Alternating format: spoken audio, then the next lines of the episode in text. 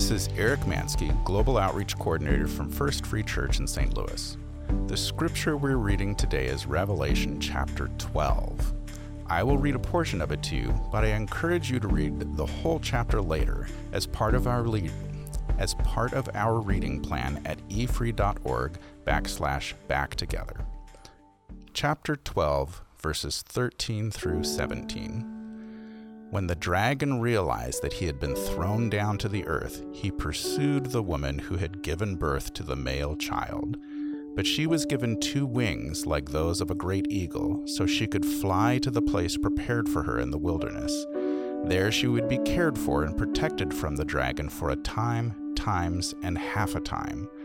Then the dragon tried to drown the woman with a flood of water that flowed from his mouth. But the earth helped her by opening its mouth and swallowing the river that gushed out from the mouth of the dragon. And the dragon was angry at the woman and declared war against the rest of her children, all who keep God's commandments and maintain their testimony for Jesus. Take a few moments of quiet reflection to think about these questions. Who is the great red dragon?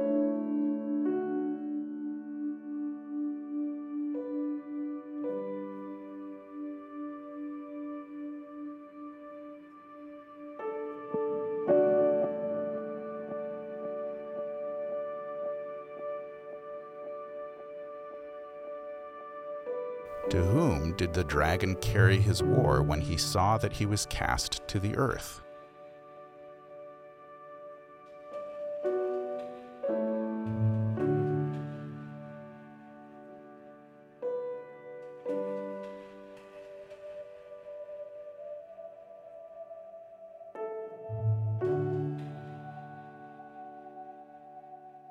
How did God protect and nourish the woman that had given birth to the male child?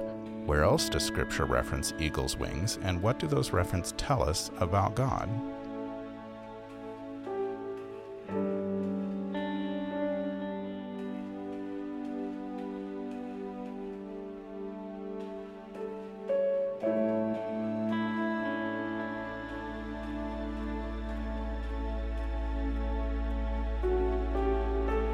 What does obedience to the commands of God and holding firmly to the testimony of Jesus have the potential to bring to a person's life?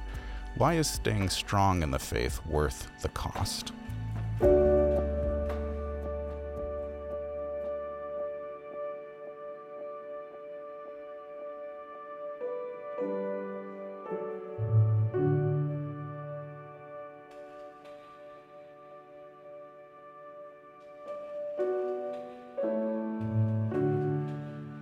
Thanks for spending time in God's Word with us today.